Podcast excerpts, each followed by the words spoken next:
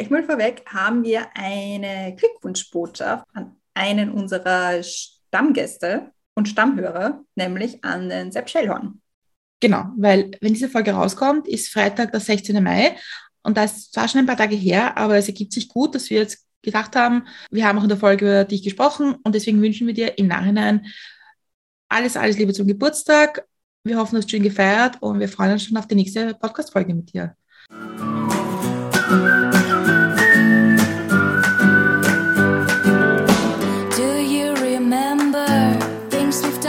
Together?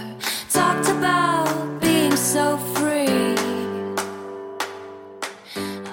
Willkommen bei Mit Milch und Zucker, wo wir mit Menschen Kaffee trinken, damit ihr sie kennenlernen könnt.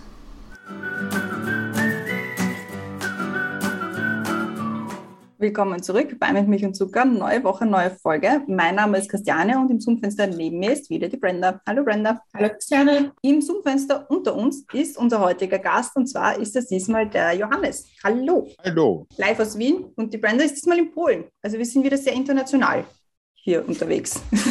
Immer schön. Aber Johannes, um dich kurz vorzustellen, damit die Leute auch wissen, mit wem sie es heute zu tun haben, weil man muss ja dazu sagen, wir haben dich schon extrem lange auf unserer Liste. Also ich glaube, die erste mit Milch und Zucker Gästeliste, die wir gemacht haben, da stehst du schon oben und endlich haben wir es geschafft. Oh. Warum wollen wir unbedingt mit dir reden? Du bist momentan oder gerade jetzt aktuell Managing Partner bei Fetton Partner, also deiner eigenen Firma, gemeinsam mit deiner Frau, der Anna, die ja schon mal bei uns war. Der Homepage kann man entnehmen, du bist Spezialist in Krisensituationen und ich finde, das beschreibt das extrem gut. Also Job Description on point. Du hast in, in dieser Rolle schon Holdings, Industrieunternehmen, Interessensvertretungen, Parteien, alles dazwischen beraten.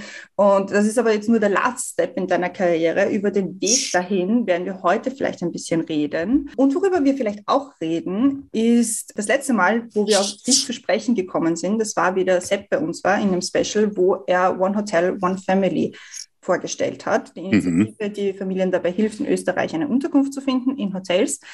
Darüber können wir wahrscheinlich auch heute ein bisschen reden, weil das hast du ja mit Immer gemeinsam gerne. aufgezogen. Und worüber wir sonst noch mit dir reden wollen, wird die Brenda jetzt erklären. Ich habe mich gestern echt bemüht, zwei Stunden lang ein, ein gutes Zitat zu finden, das zu unserem Thema passt. Und habe es dann gefunden. Und, also ich glaube, ich habe es gefunden. Und zwar ist es ein Zitat von Mike McCurry, der ehemalige Pressesprecher von Bill Clinton. Und zwar ist es, There are so many similarities between a startup venture and a political campaign. The rhythm, the tempo, the hours, the intensity. Und, und worüber wir mit, dir reden wollen, ist Politik und Privatwirtschaft aus der Sicht eines Kommunikationsprofis. Wir alle haben schon viele Analystinnen gehört, welcher, welche Politikerin wie was gut oder schlecht macht. Welche Reden gut waren, welche Slogans gut waren. Wir wollen, heule, wir wollen heute mit dir darüber sprechen, wie es für einen Kommunikationsprofi ist, Politik und Privatwirtschaft zu beraten. Kann man die eigene Meinung zurückhalten? Ab wann macht Politik keinen Bock mehr? Und wie man irgendwann selbst das verändern? Aber wir fangen wie immer an mit den Questions to go. Und die Christiane hat die erste. Genau, bist du bereit? Ja, Film oder Serie? Serie. Ausschlafen oder früh aufstehen? Ausschlafen. Inspiration hole ich mir durch. Meine Frau. Als Kind wollte ich werden. Chirurg. Der beste Ratschlag, den du je bekommen hast. Choose your battle. Womit kann man dir eine Freude bereiten? Ein richtig guter Witz, der ganz schlecht ist. Wenn du ein Video haben könntest von einer Situation deiner Wahl aus deinem Leben, welche wäre es? Das, das ist tatsächlich ganz kitschig, die Geburt meiner Kinder. Abschalten kann ich am besten bei. Einem Glas Wein und Freunden und, und Sex. Welches Lied darf auf keiner Playlist fehlen? Man macht sich bei mir immer lustig, dass ich eigentlich nach, nach Johann Sebastian Bach keinen Musikverstand mehr habe. Und das ist wahrscheinlich richtig. Also, sagen wir, es ist das, das Halleluja vom Händel. Das ist schon immer ein guter Begleiter. Danke sagen möchte ich. Das sind ja, das sind ja keine Wordrap-Fragen, das ist ja schwierig. An alle, die bei One, One Hotel, One Family einfach von einem Tag auf den anderen eingestiegen sind. Und wie trinkst du deinen Kaffee? Ich trinke keinen Kaffee und wenn, dann nur über der italienischen Grenze einen Espresso Macchiato. Perfekt. Questions to go gemeistert. Ich hätte mir nicht gedacht, dass du keinen Kaffee trinkst. Das Also, ist, ich musste, ich musste mich irgendwann entscheiden, etwas Gesundheitsschädigendes aufzugeben. Und da ich mir einen, ein gutes Glas Wein und manchmal auch mit einer Zigarette nicht entgehen lassen wollte, damals war es der Kaffee.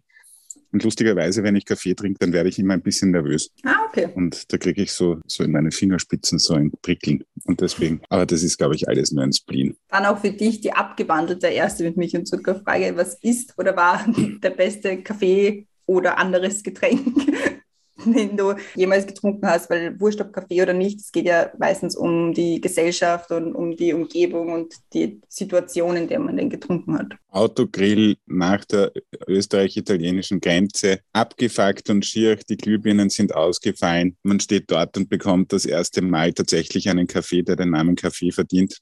Und wie gesagt, da, da geht mir das Herz aus, da vertrage ich den Kaffee, da liebe ich den Kaffee und ich frage mich immer, warum es eigentlich die Italiener wirklich in der ärgsten Grabumsen schaffen, ein göttliches Heißgetränk zu schaffen und das sonst nirgends auf der Welt in dieser Qualität und Form funktioniert. Das ist mir echt, das, das ist total spannend.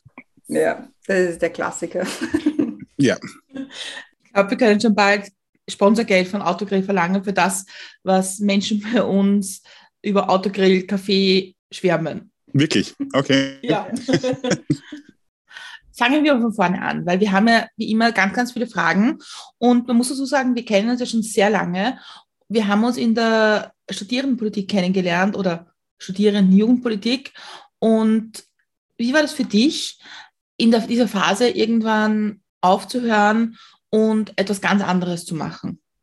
Naja, so, so ganz freiwillig war ja mein Aufhören äh, mit der Politik nicht, ja, sondern ich bin in Wirklichkeit, also ich war ja Stellvertreter von Heide Schmidt im Wiener Liberalen Forum, habe dann die Landtagswahl, die Wiener Landtagswahl mitbegleitet, wo wir damals 8,5 Prozent gemacht haben und bin dann als Executive Director für die liberale Weltjugend nach Brüssel gegangen und war dann zwei Jahre in Brüssel und wie ich zurückkam, war ich 21 und, und meine politische Heimat und meine Partei gab es schon nicht mehr, weil sie aus dem Parlament gefallen ist. Ja. Und ich kann mich sehr gut erinnern, ich bin am nächsten Tag in der in der Früh vor dem Büro von der Heide Schmidt gesessen und habe hab geplärt. Und die Heide ist vorbeigekommen und hat mich zu sich ins Büro geholt und hat mich so großartig, wie sie immer war, einfach in all ihrer Stärke auch einfach getröstet und hat gesagt, schau, und es wird immer auch in anderen Parteien Liberale geben und, und du wirst, äh, man wird auch mittelfristig wirst du auch eine Heimat finden, du bist zu jung, da, da, da, da mache ich mir überhaupt keine Sorgen. Ja? Und Faktum war, ich habe dann durchaus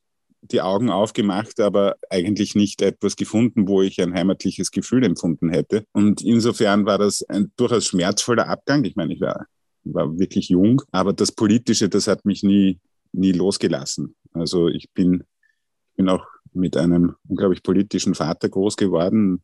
Ich, ich habe mit zehn Jahren mit ihm die Zeit gelesen und habe die Weltpolitik mit ihm diskutiert, weil das halt auch so die Bezugsebene war. Und es hat mich das Politische auch nie in meinem wirtschaftlichen Handeln äh, verlassen. Meine erste Firma, die ich gegründet habe, auch damals schon mit der Anna, war IIPA, International Industrial and Public Affairs. Vetter KG. Also the most unsexy company name, den man sich vorstellen kann. Und wir haben eigentlich damals schon alles gemacht, was eben, also zum, zum Lippenstift verkaufen brauchst du mich wirklich nicht. Das können andere einfach viel besser. Also wir haben uns eigentlich immer diese politischen, diese, diese, diese an der Grenze zum, zum, zum öffentlichen äh, Leben und so weiter Dinge ausgesucht. Und letztendlich ist der Gang auch in die Öl- und äh, Gaswirtschaft. Ich meine, wir brauchen heute das ja gar nicht mehr in Frage stellen, aber auch damals war das schon so. Dort, wo die Energie fließt, dort, dort fließt die Politik und da fließt die Weltpolitik. Und das war ziemlich lustig, weil mich der, der Headhunter, der mich geurteilt hat, dass die OMV mich eingeladen hat, hat der OMV abgeraten, mich zu nehmen mit dem Argument, ich, ich würde zu politisch denken. Das war natürlich eine der dümmsten Aussagen, die man, die man machen konnte, weil natürlich gerade das Energiegeschäft ein, ein unglaublich politisches Denken von jemandem abverlangt. Ja. Und insofern bin ich nie wirklich aus der Politik gegangen, aber ich hatte auch schon meine Tränen und meine, meine Abschiedsschmerzen. Das glaube ich dir. Das war wirklich schlimm damals, wie das liberale Forum aus dem Parlament geflogen ist. Und ich kann mich auch noch sehr gut erinnern. Und man hat irgendwie das Gefühl gehabt, das ist irgendwie ein großer Einschnitt. Aber wie war das für dich? Weil es war plötzlich für dich in der politischen Karriere alles vorbei, weil du was der Stellvertreter von Herrn Schmidt erzählt hast und plötzlich war das gar nicht mehr. Wie tut man da weiter, wenn der, der wahrscheinliche Plan, im politischen Umfeld zu arbeiten, plötzlich weg ist?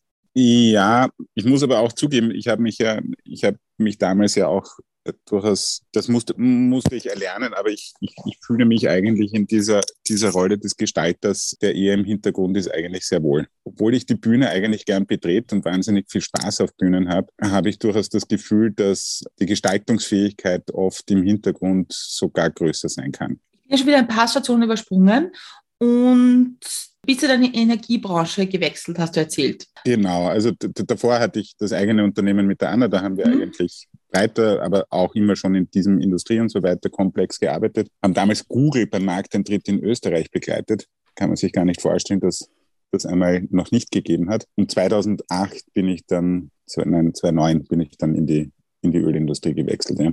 Das hat die Anna in ihrer Folge schon erzählt, dass es eigentlich sehr bereichernd ist, wenn man so Krisen dabei sein kann und das begleiten kann. War das für dich auch so?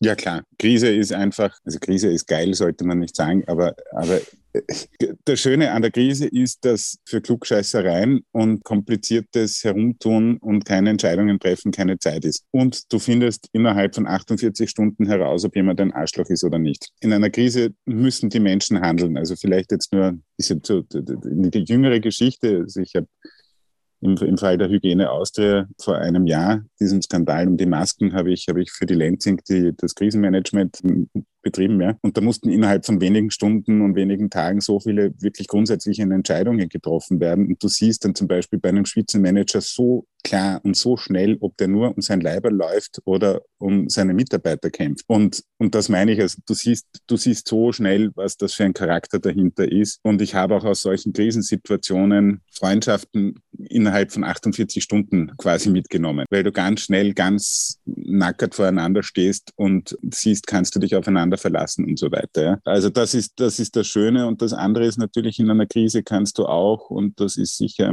glaube ich, eine Qualität von mir dadurch, dass dass, dass ich Ruhe hineinbringen kann und auch Menschen tatsächlich, glaube ich, in Krisen Kraft geben kann, ist es natürlich auch eine, eine unglaublich lohnende Sache. Also du bekommst was zurück, es ist menschlich lohnend, es ist meistens wahnsinnig anstrengend und man gibt selber von seiner Seele quasi auch was her.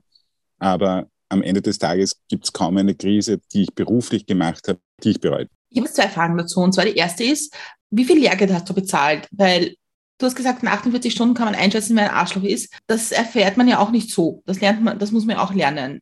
Ja, ich glaube ich glaub generell, dass sowohl das, der Beruf des Kommunikators als auch der Beruf des Krisenmanagers zwei, zwei äh, reine Lehrberufe und keine akademischen Berufe sind. It comes with the years. Und insofern, insofern äh, ja, also Lehrgeld in, im Sinn von Verletzlichkeit, ja, da habe ich, habe ich, habe ich bitter gezahlt, ja, weil ich jetzt auch nicht unbedingt besonders begabt bin, mich von Dingen oft so zu distanzieren.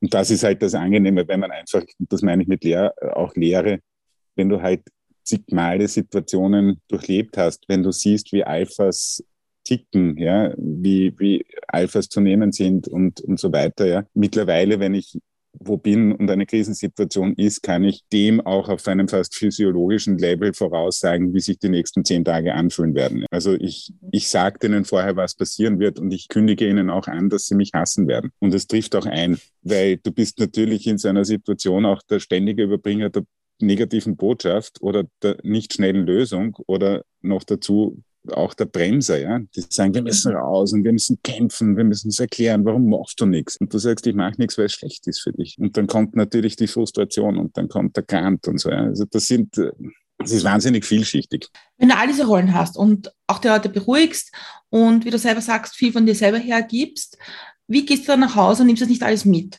Und wie schützt du dich davor, dass du nicht regelmäßig mehrmonatige Kuraufenthalte brauchst, um keinen Burnout zu bekommen? Naja, es ist eine Mischung. Es, es gibt gewisse Sachen, da hat man Glück. Also ich bin ein sehr resilienter Mensch. Das hat, das hat die Anna einmal in einem Porträt bei der Presse äh, mir damit zur Schlagzeile geholfen. Ich glaube, das war damals der stressresiliente Liberale in der Löbelstraße. Also es gibt gewisse Dinge, ich habe Resilienz. Das, das hilft einem. Das andere ist, dass Krisen immer ein Ende haben. Das ist wie eine Kampagne. Ja, du, du weißt, irgendwann ist es vorbei und dann kannst du dich auch wieder erholen. Aber es ist ein Teil Raubbau sicher auch dabei. Also, dass das ganz spurlos an mir vorbeigeht, ja, merkt man auch als Mitte 40er, auch wenn man es nicht wahrhaben will, geht vielleicht manches da rein physiologisch nicht mehr so easy weg wie mit 30er. Das, wie, wie gehst du damit um, wenn jetzt jemand zu dir kommt und sagt, hey, wir brauchen jetzt unbedingt deine Hilfe und du merkst aber schon, okay, das wird, da, da werdet ihr einfach nicht mehr rauskommen. Ist das dann eine andere Her Herangehensweise oder sagst du, sagst du ihnen das ganz klar so, okay, ja, dann, da, es ist vorbei? das ist eine, eine sehr kluge Frage. Es ist nie vorbei, aber äh, es gibt, also der, der, der Lieblingsspruch meines Lebens wahrscheinlich ist Didi Kübauer, äh, der beim Match Österreich gegen Spanien in Valencia bei 0-6 in der, nach der ersten Halbzeit, Halbzeit gesagt hat, nach hoch, hoch man das nimmer. Ja? Diese Klarheit und diese Ehrlichkeit, die kriegen die Kunden von mir in einer ziemlichen Unverblümtheit. Und ich sage Ihnen das auch immer, ich, ihr zahlt mir nicht teures Geld dafür, dass ich das sage, was ihr hören wollt, sondern das, was für euch richtig ist. Und wer das nicht hören will, der, der arbeitet dann auch nicht mit mir. Aber wenn man so will, das ist auch ein bisschen das Ding. Ja? Also warum mich die Leute dann holen und wollen. Also die finden das dann auch irgendwie erleichternd. Es ist, ich, ich vergleiche es manchmal ein bisschen so, es ist wie, wie zum Zahnarzt gehen, wenn deine Wurzel wehtut. Ja? Es ist ein Arschgefühl, aber irgendwie ist man dann auch total erleichtert. Dann weiß man, okay, man muss die Wurzel behandeln und man muss sie füllen und es wird wehtun, aber in zwei Wochen hat man das dann hinter sich. Ja?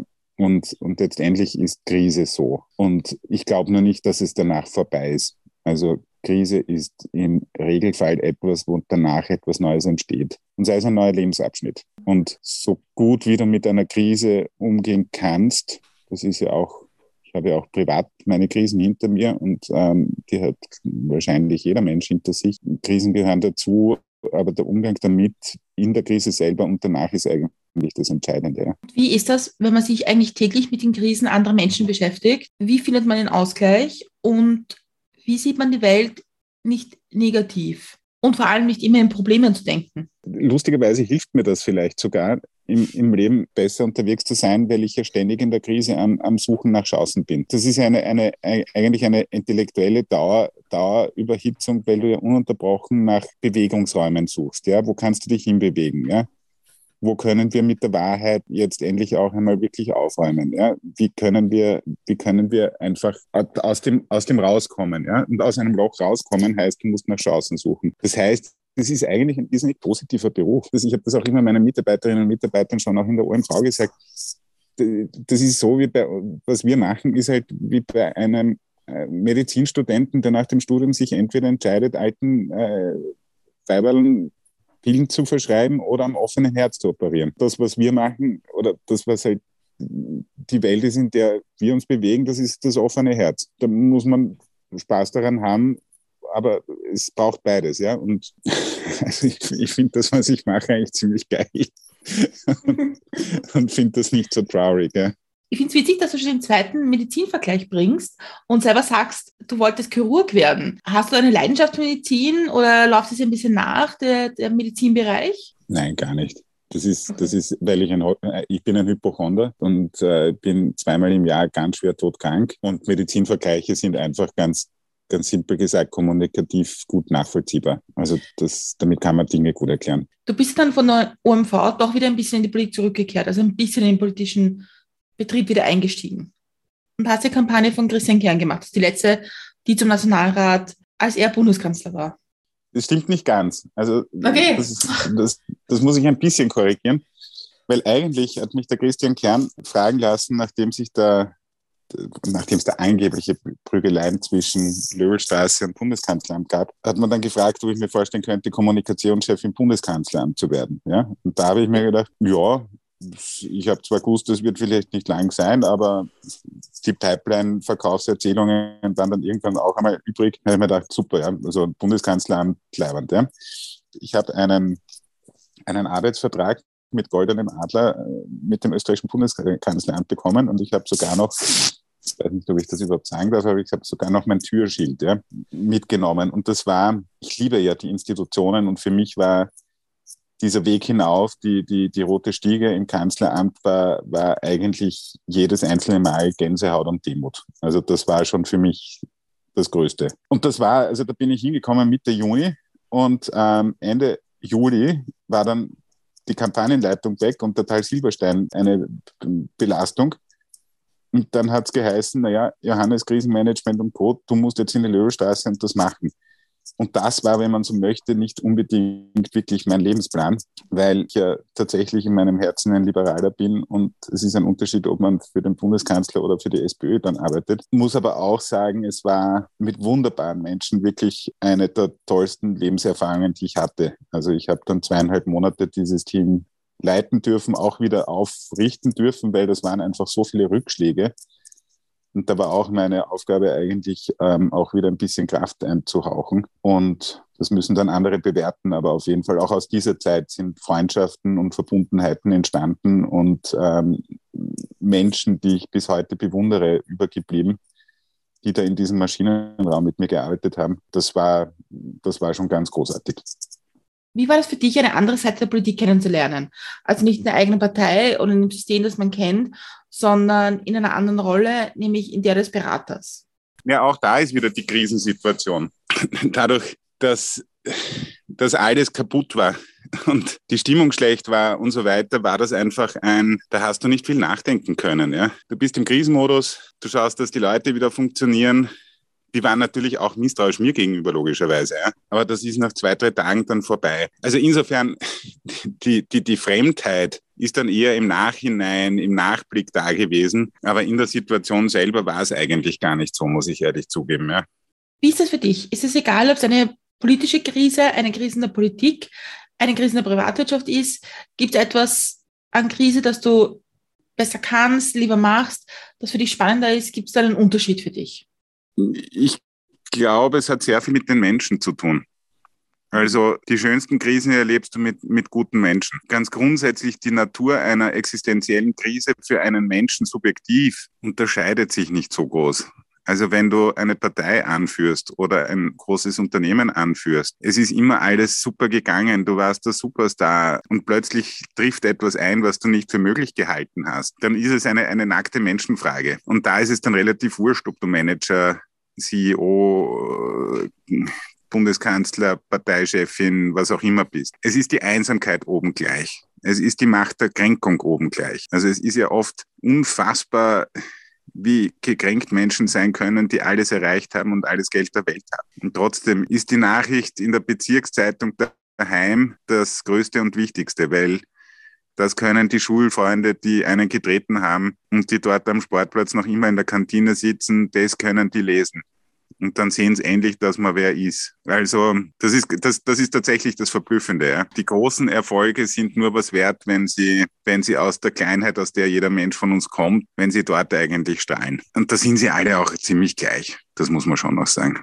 Das glaube ich. Ein sehr guter Freund von mir hat gesagt, im Leben einmal am Cover der Bezirkszeitung sein, das ist schon was. Genau. Ja, nein, das kann ich auch total, total so bestätigen, ja.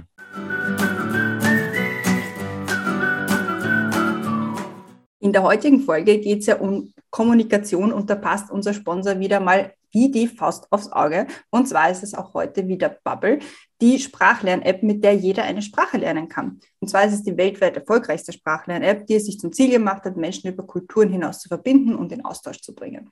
Ja, wir haben heute eigentlich nur in Deutsch gesprochen und auch sonst ist unser Podcast eher in Deutsch und Englisch.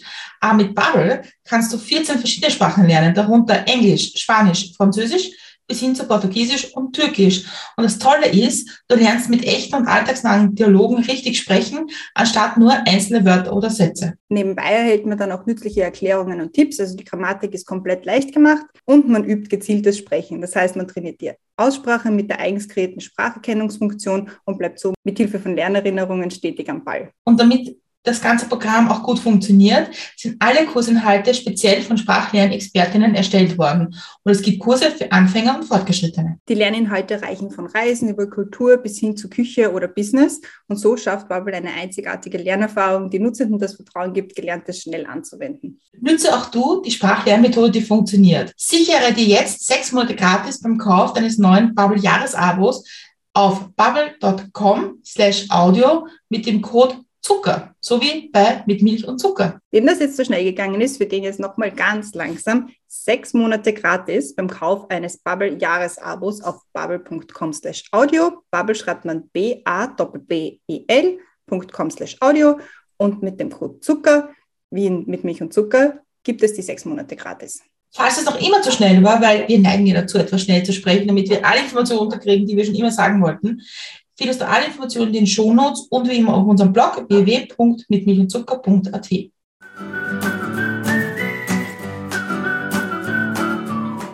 Ich stelle jetzt mal die zweite mit Milch und Zucker Frage und zwar, was kann man von dir lernen? Das ist immer so eine, das ist eine gemeine Frage, die man ja anderen eigentlich stellen sollte und nicht selber. Aber ich glaube, was man von mir lernen kann, ist, ist schnelles Systematisieren, ja. Weil natürlich Geschwindigkeit und Struktur bei mir ein, ein, ein ganz wichtiges Paar sind. Ja. Also du musst relativ schnell etwas analysieren und auch planen und strukturieren. Das heißt, ich glaube schon, dass ich ein relativ schneller Mensch bin. Was mich wahnsinnig macht, ist, das geht nicht. Also das ist, ja das auch, auch zum Beispiel äh, ein, ein, eine Sache, gegen die ich immer so ankämpfe, ist, aber der Chef hat ja, hat ja das so wollen. Und ich sage dann immer nur, weil der Chef so etwas will, mache ich es nicht. Weil ich mache es dann, wenn es für ihn richtig ist. Aber wenn ich sehe, dass es für ihn oder für sie nicht richtig ist, dann muss ich dagegen halten. Und das ist natürlich auch eine Alterssache, aber auch dieses grundsätzlich nicht. Es gibt so viele Menschen und so viele Situationen, wo wir das machen, was, was man uns sagt ohne dass es richtig ist. Und da dagegen zu halten, das ist, das ist schon auch etwas, was ich glaube ich ganz, ganz gut kann. Warst du ein schwieriger Schüler? Hast du in der Schule auch schon dagegen gehalten oder war es ein Shade, den du später gelernt hast? Nein, ich war ein, sagenhafter Streber mit katastrophalen Verhaltensnoten. Ich kann mich erinnern, meine, meine geliebte Omi hat mir einmal eine dreistöckige Torte gebacken, wie ich nur meinen Zwei und keinen Dreien betragen hatte. Aber weil ich einfach so viel Blödsinn gemacht habe, Knallkörper aus dem Schulfenster hauen und einer, einer alten Dame den Pelz versenken, sengen und solche Geschichten. Glaube ich, viele Fensterscheiben eingeschossen und so. Ich bin ja grundsätzlich auch, vielleicht ist das mit der Geschwindigkeit deswegen auch, äh, passt das gut zu mir. Ich bin ja eigentlich ein fauler Mensch. Und deswegen habe ich in der Schule wahnsinnig immer mitgearbeitet, weil ich einfach zu Hause nicht lernen wollte. Und dadurch war ich auch irgendwie der Streber, weil ich habe halt immer im Unterricht extrem aufgepasst. Und wir kennen das alle, diese verhassten Lehrer, die, die Geophysik, was auch immer Lehrer, mit denen keiner reden will und die auch keinen Unterricht halten und wo die Klasse sich unmöglich benimmt und wo die Lehrer natürlich auch schwer traumatisiert jede Stunde verlassen. Ja. Und ich habe mich immer mit denen unterhalten.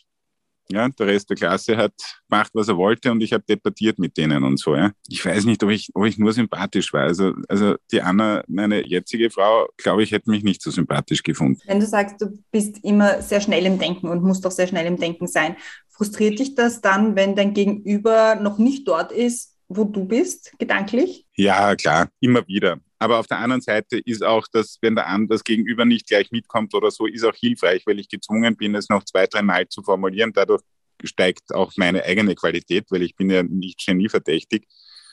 Und, und durch dieses Wiederholen und so weiter werde ich auch wieder besser.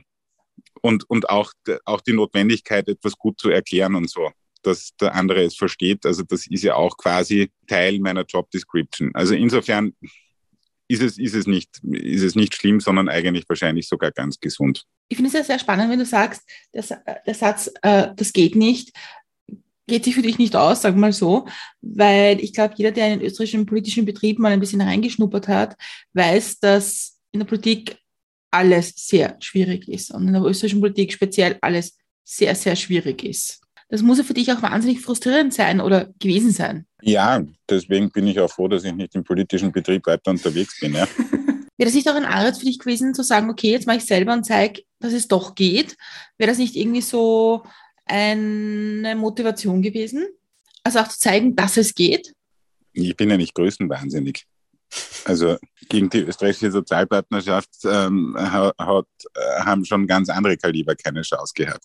Nein, ich, ich muss eher aufpassen, nicht verbittert zu werden über die österreichische okay. Politik. Ja. Aber ist es nicht das, was all die, die wir in der, im politischen Betrieb auf der eine oder andere Art waren, nährt, dieses, ich möchte etwas verändern, weil ich glaube, dass es besser geht. Auch wenn es im winzigsten Fall ist, weil das ist doch genau das, was uns alle dorthin treibt. Ja, je, aber das, das kann ich eh versuchen, indem ich einmal bei einer Landtagswahl oder bei einer Landesregierungsbeteiligung mitwirke. Also das, das, das, das gebe ich ja eh nicht her. Sehr gut, finde ich sehr, sehr wichtig. Danke. Also ich, bitteschön. Ich habe total viel von dir über Politik gelernt. Oh je, wirklich? Ja, und zwar, dass man sich manchmal auch ein bisschen zurücklehnen muss und abwarten muss und nicht in der ersten Reihe stehen muss und sagen muss, hier. Ja, und ganz wichtig, weißt du, was die wichtigste Regel in der Politik ist? Nein. Zusammenfassen am Schluss und die To-Do-Liste verteilen. Letzte Wort, wenn man so will, sich holen. Ich bin immer am anderen Ende von einem Vorsitzenden gesessen. Ich habe immer das andere Ende geholt, gesucht, weil das quasi die Klammer im Raum dann ist. Und ich war derjenige, der einfach am Schluss gesagt hat, und jetzt möchte ich zusammenfassen. Wir haben uns auf 1, 2, 3, 4 geeinigt. Das macht den Unterschied. Es ist ja nicht so, dass es der österreichischen Politik derzeit nicht an Krisen mangelt. Gibt es irgendeine Krise, wo du dich gerne einbringen würdest? Oder beobachtest du es und denkst dir, hätte man besser machen können? Das sind verschiedene Ebenen. Ich meine, es gibt, es gibt Krisen, die mich wahnsinnig bewegen, wie zum Beispiel die Ukraine-Krise. Und da kann ich ja eh nichts anderes tun. Also es ist keine Krise, das ist ein Vernichtungskrieg von Russland. Da kann ich nur selber über, über eigenes Handeln was tun.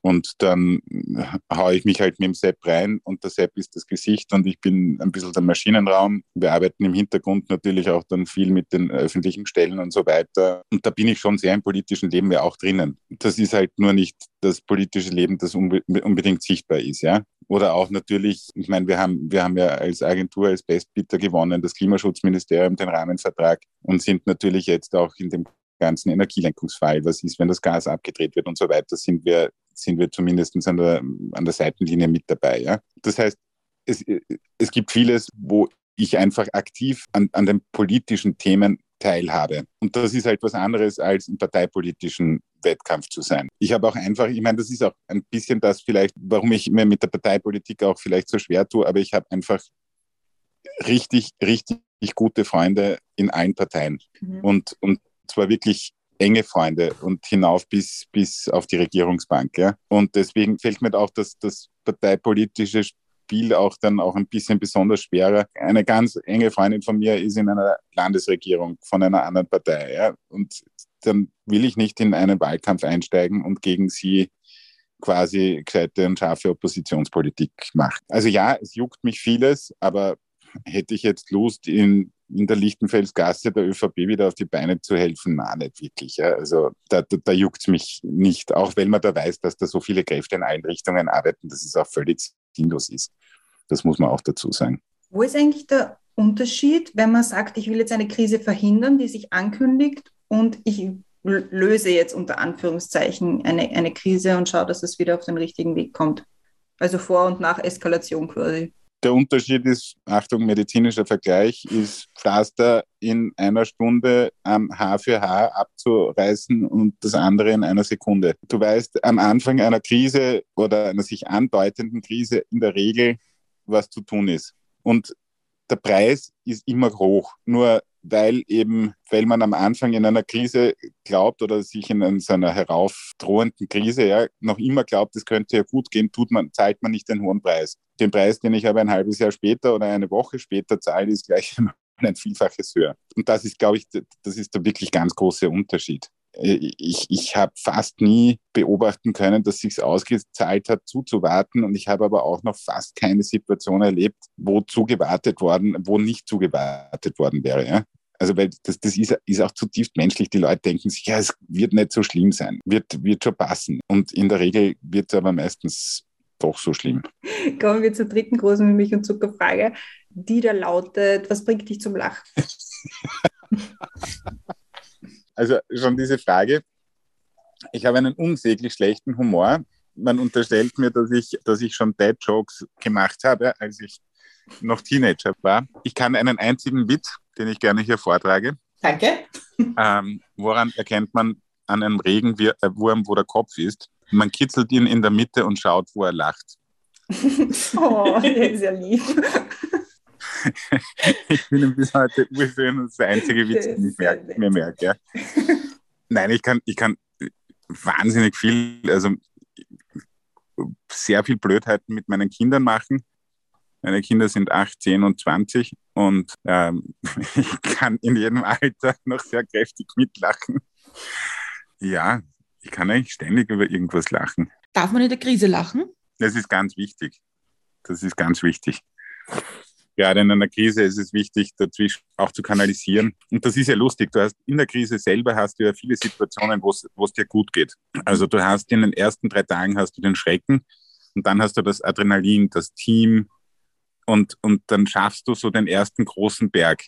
Und dann gibt es sogar so Zustände von Euphorie. Mhm. Und die wirklich gefährliche Zeit ist am nächsten Tag nach der ersten Euphorie. Da wird es ganz gefährlich, auch gruppendynamisch. Weil da, da, da, das ist rein hormonell so, da, da, da, fällt das alles ab, ja. Und dann kommt die, dann kommt die große Depression, dann überlegt man sich, war der nicht doch schuld? Ähm, hätte ich mich, warum stelle ich mich hinter den Captain? In Wirklichkeit hat der das mitverbockt. Oh mein Gott, ich muss mir jetzt einen Anwalt suchen, um meine eigenen Fälle zu retten und so weiter und so fort. Ja, also die gefährlichen Gruppendynamiken, die sind so, wenn man will, zwischen Tag fünf und zehn nach Ausbruch einer Krise. Die ersten 48 Stunden sind schlimm und die, die, diese Tage drei bis zehn oder so dazwischen, die, die, die bergen wahnsinnig viel Gutes. Muss man nicht aufpassen, dass dem Humor, den man braucht, dass das nicht irgendwann passiv-aggressiv wird oder vielleicht sogar verhöhnend? Da müsste ich, müsste ich jetzt tatsächlich die Anna fragen, aber ich. Nicht bei dir, nicht bei dir, sondern zum Beispiel, wenn in einem, bei einem Kunden bist, in einem Team bist, wenn du dann in einer Situation bist, wo, sag, wo du sagst, es fällt dann ab, dass dann der Humor verwendet wird, um gegen jemanden zu sein. Die, die sind dann meistens nicht Humor, das ist dann Zynismus. Mhm. Egoismus, das sind dann die schieren Seiten des Menschseins. Ja. Der, also der, der, klar, es gibt den einen oder anderen, der zynischen Humor verwendet, aber das hat er dann immer schon gemacht. Aber das sind, das sind eher die grauslicheren Zeiten. Ja. Glaubst du, dass die Politik mehr Humor vertragen könnte? Na klar, das ist ja der Genuss einer guten politischen Rede des Gegners, ist ja zum Beispiel etwas, was im Moment total verloren geht. Auch einmal einen, eine gute Wortwahl des politischen Gegners einfach auch mit einem Lächeln annehmen. Ja, dieses, äh, was mich so bedrückt, ich, für mich ist eine Seismik des Landes immer das Profil Weihnachtsfest gewesen. Ja, also das Profil hat, lebt jedes Jahr oder halt außer in der Pandemie so am Freitag vor dem Weihnachtsfest so das Wiener Parkett ein kann man jetzt mögen oder nicht, aber es ist halt, da kommen halt, sind eingeladen von der Regierung bis zu den Kommunikatoren des Landes und den Sponsoren des Landes trifft man sich halt da. Und Mhm. das ist im Demmel und auf drei Stockwerken knallvoll die best, beste Party für mich immer des Jahres eigentlich. Aber sie hat sich mit den Jahren total verändert. Und es war eigentlich, also bis 2017 war, also 2016 das letzte Mal, war das auch so ein Ort, wo man dann zumindest einmal im Jahr sich gemeinsam angesoffen hat und sich auch einmal umarmt hat und auch über die Parteigrenzen und so. Und das ist schon in den letzten sechs Jahren hat sich das massiv verändert. Und, und dieses Generalverdächtige, dieses, dieses Grenzenziehende, das ist schon, äh, boah, das, das ist nicht gut. Und, und ich will jetzt nicht dem Alkohol das, das Wort reden, aber einfach so dieses Miteinander lachen und feiern, das hat schon auch eine, eine unglaublich kanalisierend gute Wirkung und die würde ich mir total wünschen, weil ich auch nicht jedem ÖVPler grundsätzlich Korruption unterstelle, sondern auch, dass die zu einem großen Teil etwas wollen, das sie für richtig halten. Aus der Kenntnis der Politik, Politik heraus, da gibt es ganz viele Leute, die in diesen Systemen groß werden und die diese Systeme immer schon so gekannt haben und die vielleicht gar nicht verstehen, dass etwas, was sie machen, gar nicht so toll ist oder für andere nicht so toll ist. Und die, die eigentlich sich denken, es war ja schon immer so. Ja, voll. Ja, aber, aber Politik ist trotz allem eine Verhandlung über, über gewisse Regeln, aber Politik ist und darf nicht das Leben sein. Das ist es, glaube ich. Ja. Das ist auch eine Entfremdung dann mit der Bevölkerung dadurch. Weil ganz ehrlich, auch der Wirtschaftsbund-Skandal in, in, in Vorarlberg, so, so ekelhaft er ist und so gut es ist, dass das alles rauskommt. Aber 45 Prozent der Österreicherinnen und Österreicher wissen davon. Und in der politischen Landschaft glauben alle, das ist jetzt der Skandal und, und was auch immer. Nein, Blödsinn. Das glaube ich auch, dass es im Dreitag vergessen ist. Mir hat vor ganz, ganz langer Zeit der Volker Kier mal gesagt, Politik darf nie der Hauptberuf sein. Politik muss immer der Nebenberuf sein, weil es kann morgen vorbei sein. Das war eine weise Sicht der Dinge, finde ich. Ja, stimmt, ja. Ich stelle jetzt mal die letzte mit mich und Zucker Frage, und zwar reisen wir in die Zukunft. Es sind jetzt fünf Jahre vergangen, es ist das Jahr 2027. Was ist im besten Fall in den letzten fünf Jahren in deinem Leben passiert? Ganz, ganz groß gewünscht natürlich, äh, die Ukraine ist ein freier und friedlicher Staat. So, das ist in fünf Jahren hoffentlich wirklich passiert. Und, und wir, wir hauen uns nicht mit, mit Nukes irgendwie den Schädel mit den Russen und was auch immer ein. Ich bin fit und habe endlich, endlich meinen ersten Halbmarathon geschafft. Ich hätte gern, dass unsere Firma, ich habe da noch einiges an Plänen, behutsam personell wächst, aber noch so zwei, drei Fingerabdrücke macht, die richtig geil sind. Also ich habe noch da einiges vor. Und was in, glaube ich, fünf Jahren noch nicht sein wird, aber was irgendwie in mir wächst, ist auch irgendeine Form Verarbeit der Verarbeitung des Themas Krise. Ob es dann ein Buch ist oder zumindest eine, eine gute Thesensammlung oder so weiter, das kann ich jetzt überhaupt nicht sagen. Aber aber das ist, das ist schon etwas, was, was, was ich relativ schwanger trage. Ja? Das, das, das auch, nämlich, glaube ich, auch der Prozess für sich selber. Ja? Also gar nicht, dass ich da einen Bestseller irgendwie landen wollte, sondern auch sich selber auszureflektieren und so weiter. Das finde ich eigentlich schon ziemlich cool, ich meine. Wird es in fünf Jahren die Initiative von dir und vom Sepp, One Hotel, One Family, One Europe, noch geben? Wird die größer sein? Wird sie noch brauchen? Da wird schon drei andere Initiativen gegeben haben. Also das, das, die, die Initiative ist jetzt schon im Wandel. Und du kannst, das ist jetzt eine, eine kurz- bis mittelfristige Lösung, aber wenn wir in vier, fünf Jahren in der Situation sind, dann werden wir uns über moderne Bauweisen von wachsenden Städten unterhalten müssen und darüber, wie wir Menschen eine integrative, leuchtende Zukunft geben können bei uns. Ja. Das, ich glaube, ich glaub, dass das etwas ist, was alle total unterschätzen. Es sagen alle, nein, es ist nicht wie 2015 und das wird alles viel leichter und da gibt es keine Integrationsprobleme. Wir haben im Moment noch nicht einmal den, den Ansatz, ja, einer Ahnung, wie, wie herausfordernd das sein kann auch. Es ist allein, allein statistisch wissen wir, ja, dass ein gewisser Promillsatz an Menschen ein Verbrechen begehen wird. Also es wird auch einfach bei, bei Vertriebenen, bei Geflüchteten äh, einfach ein paar Arschlöcher geben das ist, äh, das hat nichts mit, mit Herkunft, äh, Geschlecht, Rasse, was auch immer zu tun, sondern es ist einfach beschissene menschliche Mathematik. Ja. ja. Und also wir wissen alle, dass wir über diese Brücke gehen müssen. Und wir müssen uns nur Dominik Knepp, einen der feigsten Politiker dieses, dieses Landes, anschauen. Wenn der anfängt zu kläffen, ja, dann wissen wir, dass das in Wirklichkeit schon, schon die Wurst ausgelegt ist, der, der Radikalisierung. Also wird alles, wird alles wieder, wieder kommen. Magst du vielleicht für unsere Hörerinnen und Hörer noch mal kurz erzählen, was die Initiative One Hotel, One Family, One Europe von dir und vom Sepp, was das für eine Geschichte ist?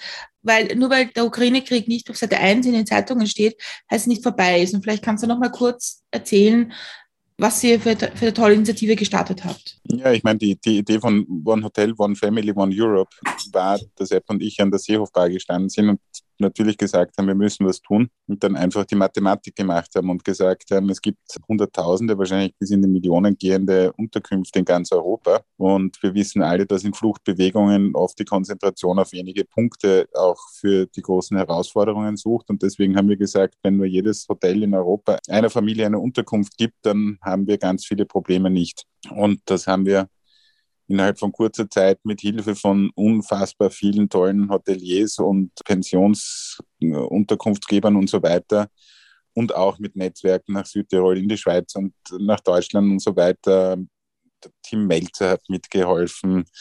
Der, der Drettel hat, hat ähm, ein paar tausend Bücher dafür verkauft und so weiter. Also das, das, das, war, das war schon richtig, richtig toll, wie viel da einfach ähm, irrsinnig schnell gekommen ist und kanalisiert wurde. Wir sind jetzt, dadurch, dass die Fluchtbewegungen nicht mehr unter so großem Druck stehen, quasi ein bisschen im Standby-Modus. Ja, das heißt, wir, wir versorgen einfach da, wo, wo ist und versuchen Lösungen zu finden. Aber ich bin überzeugt, dass, dass wir, was, nein, ich bin nicht überzeugt, ich hoffe, dass es nicht so ist, aber ich fürchte, dass wir, dass wir noch um einiges mehr auch gebraucht werden können. Langfristig ist das natürlich keine Lösung, das muss man auch dazu sagen, weil langfristig, wenn zumindest die, die frustrierende Einsicht bei einigen ist, dass sie zumindest auf absehbare Zeit auch bei uns ihr Leben gestalten müssen, wird man natürlich auch andere Lösungen mit dauerhaften Unterkünften und so weiter brauchen. Wir werden auf jeden Fall die Podcast-Folge mit dem Sepp zu One Hotel, One Family, One Europe nochmal verlinken und auch eure Webseite, damit sich interessierte Hörerinnen und Hörer nochmal anschauen können, was ihr Tolles auf die Beine gestellt habt. Cool, Dankeschön.